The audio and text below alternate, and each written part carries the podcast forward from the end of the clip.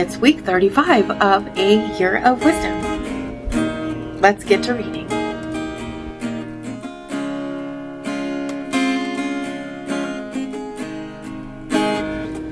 Day 243. Job 41 and 42. Can you draw out Leviathan with a fishhook? Or can you tie down its mouth with a cord? Can you put a rope in its nose? Or can you pierce its jawbone with a hook? Will you make numerous pleas for mercy to you? Or will it speak gentle words to you? Will it make a covenant with you? Will you take it as a slave forever? Will you play with it as with birds and put it on a leash for your girls? Will guildsmen bargain over it? Will they divide it between tradesmen? Can you fill its kin with harpoons or its head with fish spears? Lay your hands on it. Think about the battle. You will not do it again. Look, the hope of capturing it is false. Will one be hurled down even at its sight? Is it not fierce when somebody stirs it? Who then is he who would stand before it? Who has come to confront me that I should repay him? Under all the heavens, it belongs to me. I will not keep quiet concerning its limbs or concerning the extent of its might and the gracefulness of its frame. Who can strip off its outer covering? Who can penetrate its double harness? Who can open up the doors of its face? Its teeth all around are fearsome. Its back has scales of shields. It is shut up closely as with a seal. They are close to one another. Even the air cannot come between them. They are joined one to another. They cling together and cannot be separated. Its snorting flashes forth light, and its eyes are red like dawn. Torches go from its mouth, sparks of fire shoot out. Smoke comes from its nostrils as from a kettle boiling and burning bulrushes. Its breath kindles charcoal, and a flame comes from its mouth. Strength abides in its neck, and dismay dances before it. Its flesh's folds of skin cling together. It is cast on it. It will not be moved. Its heart is cast as stone. Yes, it is cast as the lower millstone. When it raises itself, the mighty ones are terrified. They retreat because of its thrashing. Reaching it with the sword does not avail, nor with the spear, the dart, or the javelin. It regards iron as straw, bronze as rotten wood. An arrow will not make it flee. Sling stones are turned to stubble for it. Clubs are regarded as stubble, and it laughs at the short sword's rattle. Its underparts are shards of a potsherd. It moves over mud like a threshing sledge. It makes the deep boil like a cooking pot.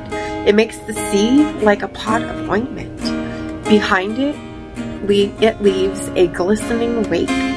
One would think that the deep has gray hair. On the ground, it has no equal, a creature without fear. It observes all the lofty, it is king over all that are proud. Then Job answered Yahweh and said, I know that you can do all things, and any scheme from you will not be thwarted. Who is this darkening counsel without knowledge? Therefore I uttered, but I did not understand. Things too wonderful for me, but I did not know. Hear and I will speak. I will question you, then inform me. By the ears hearing I heard of you, but now my eye has seen you. Therefore I despise myself and repent in dust and ashes. And then after Yahweh spoke these words to Job, Yahweh said to Eliphaz the Temanite, My wrath has been kindled against you and against the two of your friends.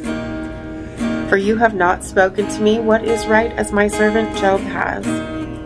So then take for yourself seven bulls and seven rams, and go to my servant Job and offer a burnt offering for yourselves. And my servant Job will pray for you, for I will certainly accept his prayer so that it will not be done with you according to your folly, for you have not spoken to me what is right, as my servant Job has. So Eliphaz the Temanite, Bildad the Shuhite, and Zophar the Naamathite went and did just as Yahweh had told them, and Yahweh accepted Job's prayer. Then Yahweh returned Job's fortune when he prayed to him on behalf of his friends. Thus Yahweh increased all that Job had twice as much as before. So all his brothers and all his sisters and all those who had known him before came to him, and they ate bread with him in his house, and showed sympathy to him and comforted him for all the disaster that Yahweh had brought upon him. Then each one gave to him one piece of money, and each one gave to him one ornamental ring of gold. So Yahweh blessed Job's latter days more than his beginning. Thus he had 14,000 sheep and goats, and 6,000 camels, and a thousand pair of oxen, and a thousand female donkeys. And he had seven sons and three daughters, and he called the name of the first Yamima, and the name of the second Keziah, and the name of the third Keren Happuch and beautiful women were not found in all the land like Job's daughters, and their father gave to them an inheritance in the midst of their brothers. And Job lived after this 140 years, and he saw his sons and his grandsons for four generations. Then Job died old and full of days. Proverbs 31 The words of Lemuel the king an oracle that his mother taught him. What, my son, and what, my son in my womb, and what, son of my vows? Do not give your strength to the women, and your ways to destroy kings. It is not for the kings, O Lemuel. Drinking wine is not for the kings, nor is strong drink for rulers.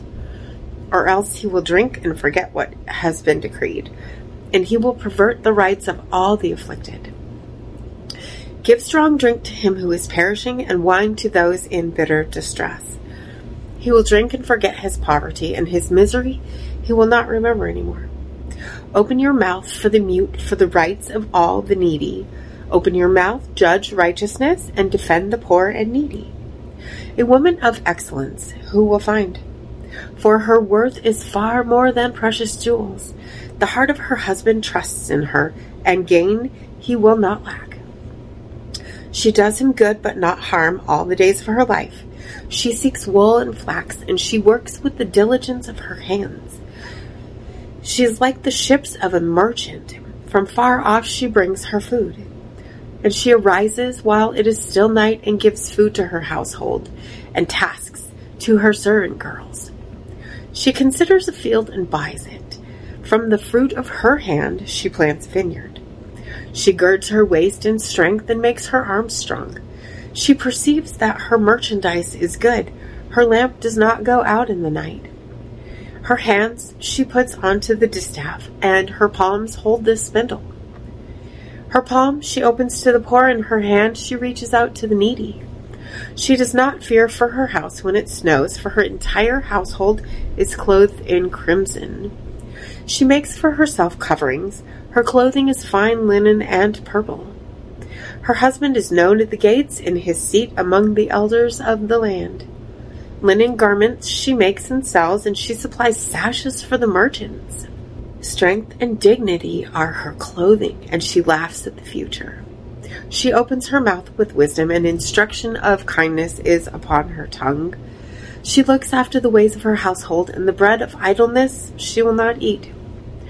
Her children rise and consider her happy. Her husband also, and he praises her. Many daughters have done excellence, but you surpass all of them. Charm is deceit, and beauty is vain. But a woman who fears Yahweh shall be praised. Give to her from the fruit of her hand, and may they praise her works in the city gates. And, as always, Thank you so much for being here today. If you haven't already, hit that subscribe button right there. And I will see you tomorrow in a new translation. at the crossroads. Maranatha. I'm lost without a clue. I need a big pink neon sign to show me what to do.